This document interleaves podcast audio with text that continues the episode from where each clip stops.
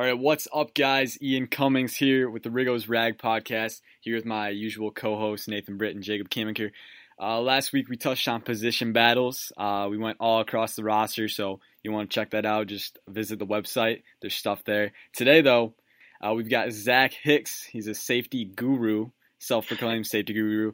Uh, we won't say the same for him. Nah, just kidding. He's great, and uh, he's here with us today to talk safeties, Montae, DJ, prospects in the upcoming draft. Zach, how you doing? I like the self-proclaimed safety guru because it takes a lot of work to you know you know just kind of claim yourself as a safety guru than having other people actually kind of believe it. So I, I, take full credit for the self-proclaimed safety guru, but it's great to be on, guys. I love talking to y'all, uh, especially on Twitter and stuff. So glad to be on. Yeah, it's good to have you, Zach. And uh, Zach is he's got Redskins content, Locked On Redskins. Uh, he's also a rumored Colts fan. So, but we'll get more into that later. Let's get into the safety stuff first. Zach, I feel like it's natural to start with uh, the starters, Montae and DJ. Uh, now, before you start talking about Montae, I want to warn you, we do have a little bit of a time limit, so he gets excited when he talks about Montae, so we're gonna make sure that he doesn't go too far. But uh, there is a lot to talk about with Montae. He's uh, he showed a lot of promise last year, based on his traits, based on what he does well, what he might need to improve, what he might need to prove this year. How do you see him performing in that free safety slot? Because I know he's transitioning into free safety, and how do you see him feeding off of DJ Swearinger at strong safety? How do you see that duo kind of working out?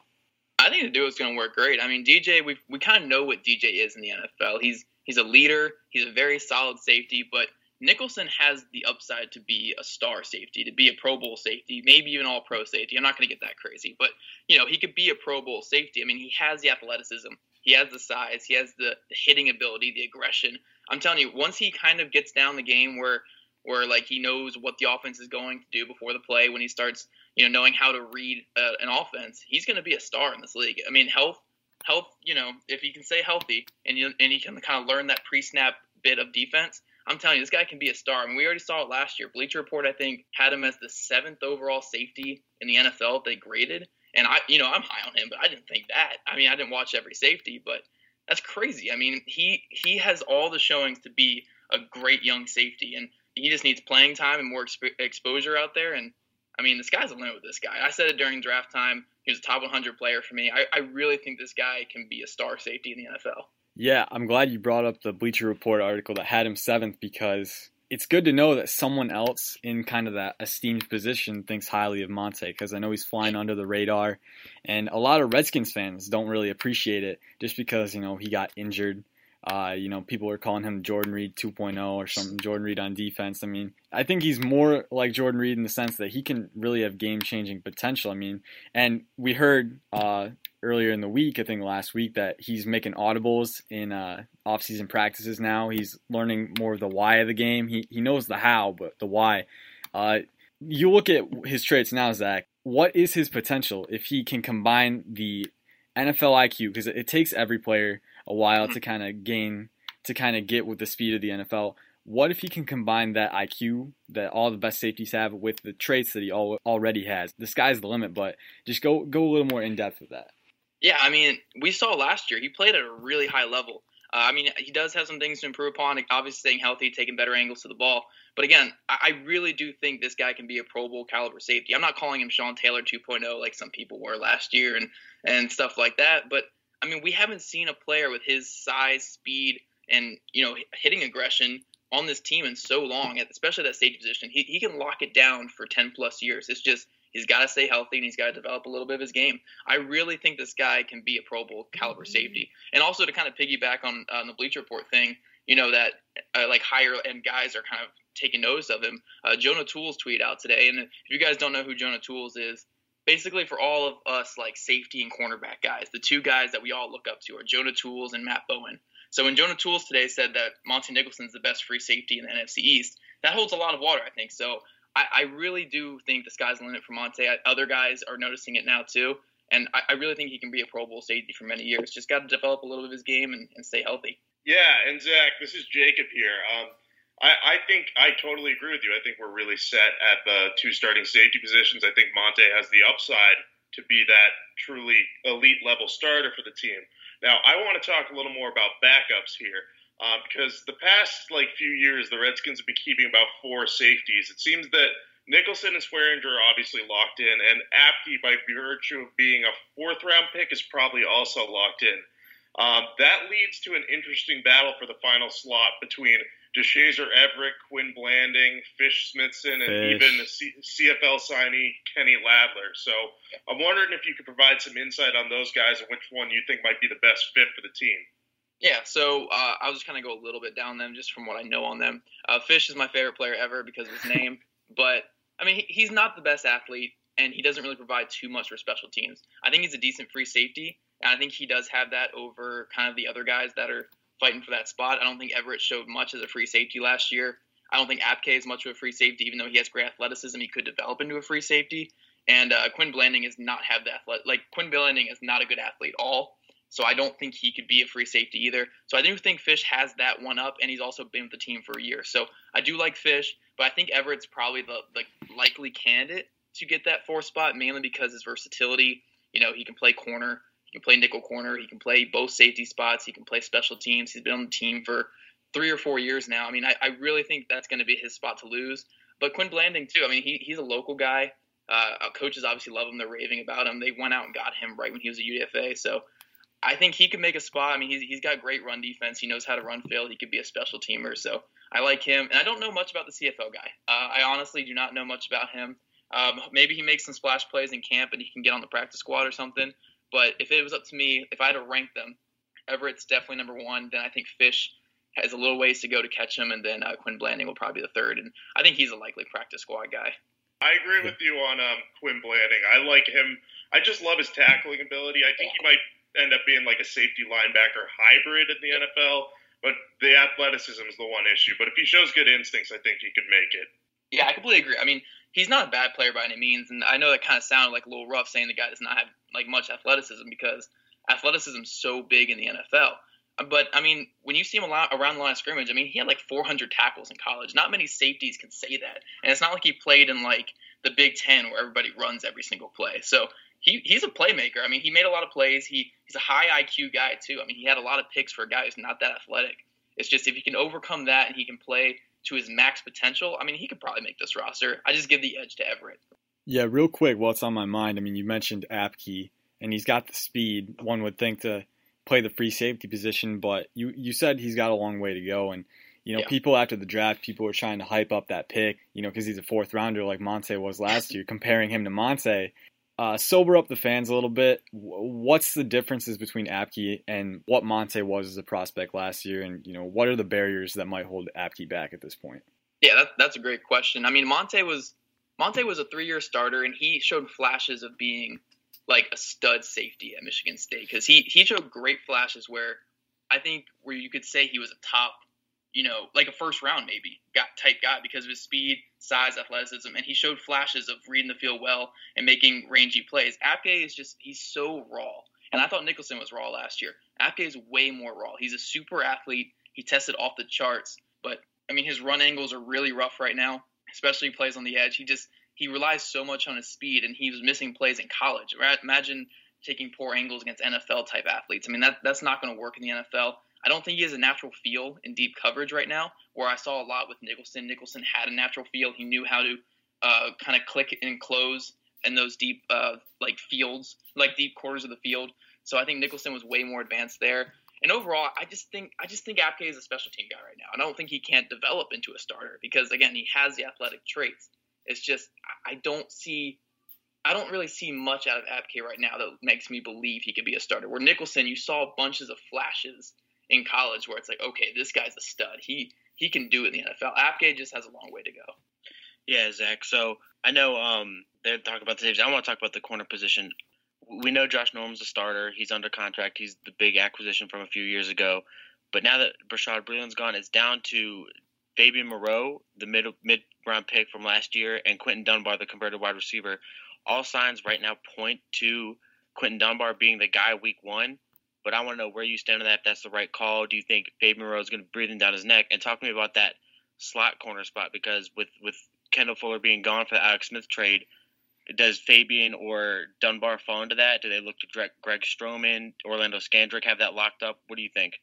Yeah, great question. I, I love talking about this corner group because I think I'm higher on it than most people are. I really like Dunbar as a cornerback too. I think we've seen him develop for enough time now. It's been three or four years that he's been trying to develop as that starting corner. And last year we saw glimpses of him being like, okay, he's better than Breeland and we don't have to pay him as much. So I think that was a really easy call for the Skins to not bring back Breeland. And I actually was really happy when they kind of already come out and been like, okay, Dunbar is our cornerback too. So I'm really excited for Dunbar at cornerback too. The slot position is going to be a big battle. I, I really like Moreau. I kind of want to see him there, at least trying to compete in the slot because I mean he's like a former soccer player, six foot, 200, four three speed. I want to see what he can do in that slot because he, he's a very physical player too. We saw him as a punt gunner last year, how physical he can be. So I do kind of want to see what he can do in the slot.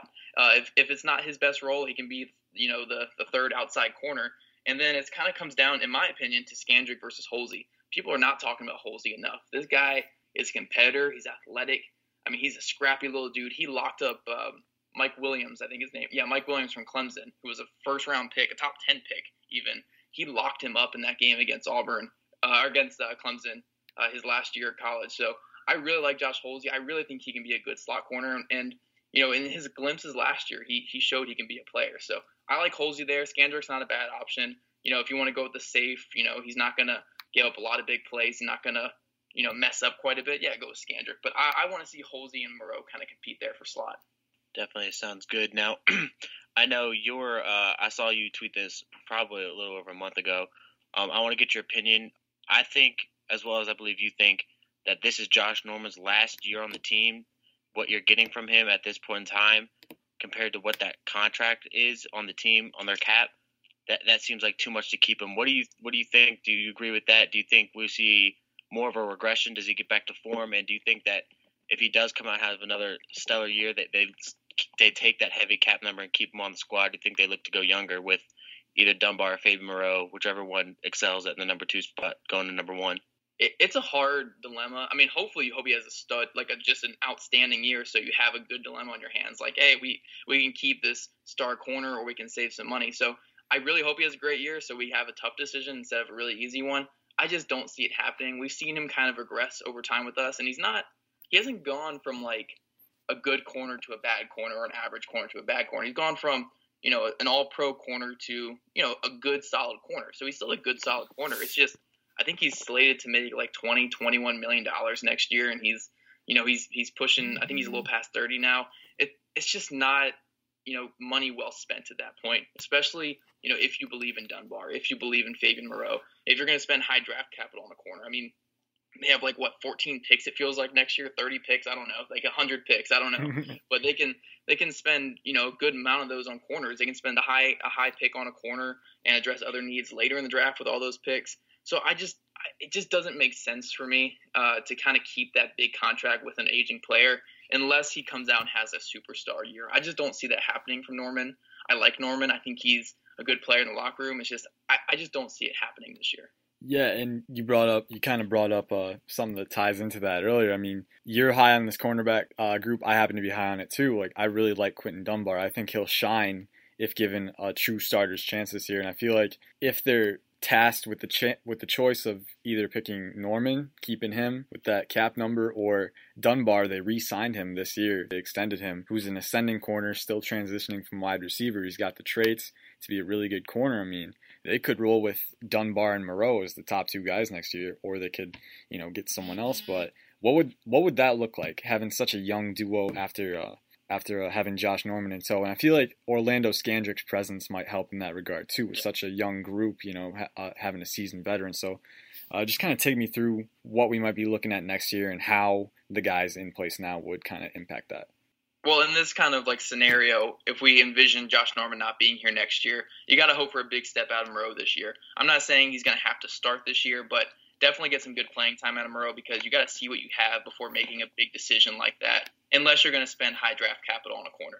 Now, there's a lot of really good corners in this in this next draft class. I know that's not what I'm really on here to talk about, but like Greedy Williams, uh, there's Baker out of Georgia. There's some really good corners in this next class. So if the cap, if the caps on my mind right now. If the Redskins, if the Redskins want to spend high draft capital on a corner, they, they can go that route too. But if they want to keep the guys that they have in house, which I'm really high on, I don't think it's a bad group to have Dunbar on one side, Moreau, you know, judging if he takes like that next step or not. Moreau on the other side, and then a guy like Holsey or Stroman maybe or Scandrick in the slot. I don't think that's a bad group, and you get to save you know 20, 15, 20 million dollars in the process. I, I think that's worth it. You know, keep a guy like Preston Smith, for instance, or or Jamison Crowder and Brandon Scherff. Keep all those guys at the expense of Norman and still have a solid cornerback group. I'm okay with that. We just got to hope that Moreau has a big step this year, and I think he will. I mean, he was a first round guy for me when I was grading him. He fell to third because of that injury. I really think he's going to have a big year this year. So I'm really I'm really excited for him. I think that uh, that that could be a good future pairing right there, Dunbar and Moreau. Yeah, and uh, Zach, can I just touch one more question on uh, Josh Norman? Last year, he dealt with a pretty bad broken rib and lung injury. Do you think that in any way impacted him after that? Because I thought for the first month of the season he looked really good, and then sort of after that injury, you had to be a bit more tentative. You think if he's fully healthy, he may not regress as much as we're anticipating? Perhaps. I mean, it, it's it's really hard to grade this team from last year because the first month of the season, the defense looked great, but then everybody got hurt. It's not just Norman; it's it's every single player got hurt. So maybe in the second half of the year, he was still dealing with injuries, or maybe in the second half of the year, you know, he was getting exposed more because the defensive line wasn't getting great pressure because Ioannidis was out and Allen was out and all these dudes were out. So I mean, there's so many factors in there. It's just at the end of the day, even if he is, say, he even comes out and plays like a superstar this year, it's still hard to justify paying a 30 something year old corner at 20, 20, 21 million dollars a year. You know, when you have other guys that you have faith in and a positional coach that has shown to work magic, you know, these past year or so that we've had him. So it's going to be hard to justify keeping him regardless unless he has a super superstar year and he's like a guy you can't get rid of. But I mean, I do think the injury probably played a part to that. I mean, I've never played a sport with a broken rib or or punctured lungs or whatever, but I'm sure it hurts like crap. Zach, sure. you, uh, Zach, you bring up uh, Torian Gray there briefly. It's funny you bring him up because I want to ask you about the supplemental draft. As we know, Adonis Alexander is entering the draft. He's got links to Torian Gray going back to Virginia Tech. Um, we know Sam Beal from Michigan, Western Michigan is about to head into the draft. Also, I'm seeing Mississippi State uh, safety Brandon Bryant. Talk to me about those guys. If you see the Redskins if they should. I know you think the Colts would. You, you were talking earlier. You think the Colts should make a move for Alexander. Do you think the Redskins should look into giving up anything for those guys? And if so, what would you give? Yeah, so I'll go through a couple of the guys I've actually watched them a little sparingly. Alexander, I've watched for a couple years now because I'm a big Hokie fan. But Alexander, I don't like him as much as other people do. I didn't think he was the best corner on the team last year. I thought it was by far and away Greg Stroman, and I think even Faison looked better at times than Alexander. Alexander was a really good safety prospect like two years ago, uh, before he had like all the off-field problems and and all this other stuff. Like two or two or three years ago, when he first, I think he was like a freshman or a sophomore. Mm-hmm. Man, he was a good uh, safety prospect back there, and he looked really good, really rangy, really fluid. And then they moved him to corner, and he had that great length, and he has that uh, you know size that everyone's looking for, and he's just not the same player at corner. So I'm not super high on him. And then the off off field stuff is just not great. I mean, the stuff that I've heard, it's you know, coaches think he's just lazy and he just doesn't care. Uh, they think he's knucklehead. I think it's what uh, a direct quote was once from one of the coaching staffs. Uh, he's he got I think he got kicked out for just skipping classes and just not showing up. He skipped uh, practices because he didn't feel like going. Uh, he got arrested for marijuana. I think his freshman or sophomore year. So he has a lot of issues. I'm not super high on spending anything on him as the Redskins because I like the corner group. I kind of like the safety group. Maybe like a sixth or seventh. You know, I, I throw it in there if Torian Gray and and Greg Stroman and Tim Settle are giving me like the A okay, then I'll throw something at him. Uh, Beal's I like Beal. He he's really good. So I'd probably throw a third or fourth on him just because we have wow. so many picks. I we have so many picks, you know. And it's if you if you view this guy as a first or a second round talent, and you can get him for a third or fifth in the third or fourth in the supplemental draft with you know all the picks that you have, I would I would consider doing it. I'd prefer a third on Beal over a fifth or a sixth on Alexander for sure. Then uh, the safety kid from um, from Mississippi State, he's super athletic. Uh, four, I think he ran a four two or something like that allegedly. He's really good. It's just um, again the off field stuff, all the supplemental draft stuff. Uh, it, it's hard to take a safety too when you just spent uh, high draft capital on uh, Apke and Nicholson. So we'll see if they even go for that at all. But but Beal's a guy I consider. I think he, he's a legit player. Uh, I I just don't think I consider Alexander or the Mississippi State kid. So if you feel that high on Beal, talk to us a little about him, what he's about, what he brings, and do you think if let's say they pull the trigger third, fourth round, whatever, do you think he comes in and competes right away for that second spot, just talent wise, or do you think you know they groom him for a year and he takes that second spot next year, or or even Norman spot should they get rid of him? Do you think he's going to play second fiddle to Dunbar and Moreau for for a few years? What, what do you think on him? Yeah, I mean, if you're spending a third or fourth on the guy, he's he's probably making the team. I mean, we've kind of seen that, you know, with most teams. Not many teams cut third or fourth round picks. So if you're spending third, fourth, or fifth, wherever he goes, I, I've heard that he's projected to someone's going to spend like second or third on him. Is what I've heard from from guys I talked to. So we'll, we'll see where he goes. But yeah, he he's got good size, 6'1", 195, I believe. So good size. He he breaks up a lot of passes, man. He's just always always around the ball, and it's something that you kind of love watching corners. Uh, so he's always around the ball, makes some plays in the run game too. I, I really like him. So I, I don't know if I would start him over a guy like Dunbar at cornerback two or a guy like Moreau. And also you have to work through the you know the academic issues for him having to go in the supplemental draft. But as a guy you can take a flyer on and you can kind of stash him on your roster when you have a thousand picks next year with all the compensatory picks. I like Beal, so uh, I would definitely uh, consider that one for sure. All right, so we've touched on the supplemental draft this year. Now, Zach, I want you to kind of juxtapose the supplemental draft this year and the NFL draft next year. Uh, if you had to pick, because I don't know how much you've looked into safeties and cornerbacks next year, but uh, if you had to pick, would you spend a pick in the supplemental draft this year, or say wait it out, see what happens this year with the group we have, and then decide what we should spend next year? What What would you do right now? Uh, I mean, it all depends. Again, I, I think I would probably drop a like I would just throw a fourth out there for Beal. I don't think a fourth is going to get Beal, but I'm interested enough where I'd be like, okay, I'll throw a fourth. If I can land him for a fourth, I'm cool with that. Uh, I do like the cornerback group a lot next year. I haven't gone too deep into it, but again, Baker and Greedy Williams look like they're going to be just superstars at corner. So again, if the Redskins really want to draft uh, address corner in the draft next year, they can do it in the first round, especially if you know if they have a poor record, which I don't think they will, but if they do, you know, there's some superstars. Uh, I, have actually dug really deep on the safety class. If there's a need for safety, which I don't know how big a need will be unless Montae like really gets injured and Apke really doesn't show anything this year. I've looked into the safety class. It, it's pretty solid. There's no Minkah or uh, Derwin type in this next class, but uh, the safety class is really deep. So I do like the safety class. So I mean, besides maybe a fourth for Beal, that's probably the only thing I consider in this draft, and I don't even think that would get him. So I guess I would more likely wait for next year's draft class. Okay, I got you. So we've we've gone over a little bit of everything. Now I'm gonna put you on the spot, Zach. Uh, that's what we brought you here for. Uh, I'm gonna I'm gonna list off the entire Redskins secondary as it stands right now. Just and then once once I'm done, just just give me a number in in regards to the 32 secondaries in the league. Where you what range you think ours can fall into at the end of the season? Ooh. Josh Norman, we got Josh Norman as the number one guy, the Dark Knight. We got Quinton Dunbar over here, former undrafted free agent, the classic underdog story. Montae Nicholson, everyone's favorite player uh, all star talent, might be the best player ever to play in the NFL. And then opposite from him, we got DJ Swearinger, we got Jungle Boy Swag. That's a pretty good unit. Uh, a lot of potential there. Best case scenario, give me best case scenario and worst case scenario where they might end up at the end of the season. So I would say best case scenario, they can be a top 10 unit, especially if a guy like Holsey, for instance, can lock down that slot. I mean, you have potential for a top 10 unit. If Dunbar can replace Breeland's uh, like production or even exceed that. If Norman can get back to where he was beginning of last year and Nicholson can stay healthy, yeah, they can definitely be a top 10 unit. I'm, I'm fully confident in them being a top 10 unit, especially, again, with, with the nickel corner. If Holsey can make the big jump that Fuller made the year before with Torian Gray, I'm really confident in that being a top 10 unit.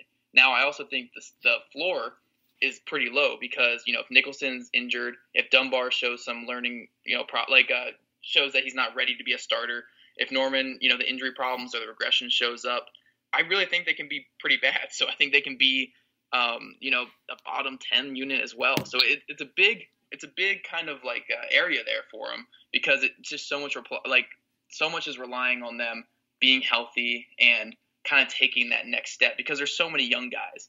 But I think they can do it. I, I, I realistically see them kind of being like a top 15 unit uh, probably around like 12, 13 range. Uh, I really want to see at least one guy emerge as a big playmaker this year. I think that's what they kind of lacked last year, except for a little bit with DJ in there. Uh, but I, I, think they can be a top 15 unit for sure. That's kind of where I would project them at this moment. Yeah, that's good to hear. Good to hear because we had a lot of uncertainty there last year, and you know, yeah. over the years with guys like Donte Whitner, uh, Dashon Goldson, you know, we we could use a change for the better in that area. So it's good to know that that change might be on the horizon. Zach, you gave us more than we bargained for today. It was awesome having you. Guys, if you haven't followed Zach on Twitter already, you're doing yourself a disservice. Go follow this guy. He's great with safeties, great with just overall draft stuff. He's really good talent coming in, and he's got a big opportunity coming up. Zach, you want to tell the uh, listeners a little bit about that? Yeah, so you guys all know me for uh, all my Redskins knowledge and locked on Redskins and draft stuff.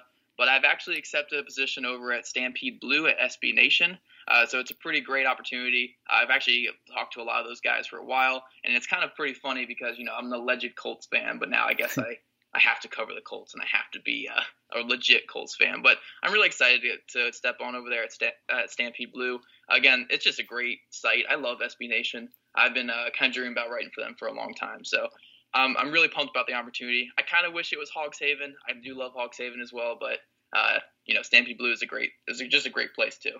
Yeah, yeah, and dude, it's fully deserved. Uh, and good luck at Stampede Blue, and we're rooting for you. But uh, as long as the Colts aren't playing the Redskins, then we're not. But uh, other, otherwise, well, we're good. Yeah, week two, week two. I will secretly be rooting for the Redskins in that game. Not secretly. That's gonna be hard. It's gonna be hard to write that week, I imagine. Yeah, I'll be like, uh, you know, shaking as I'm writing the Colts.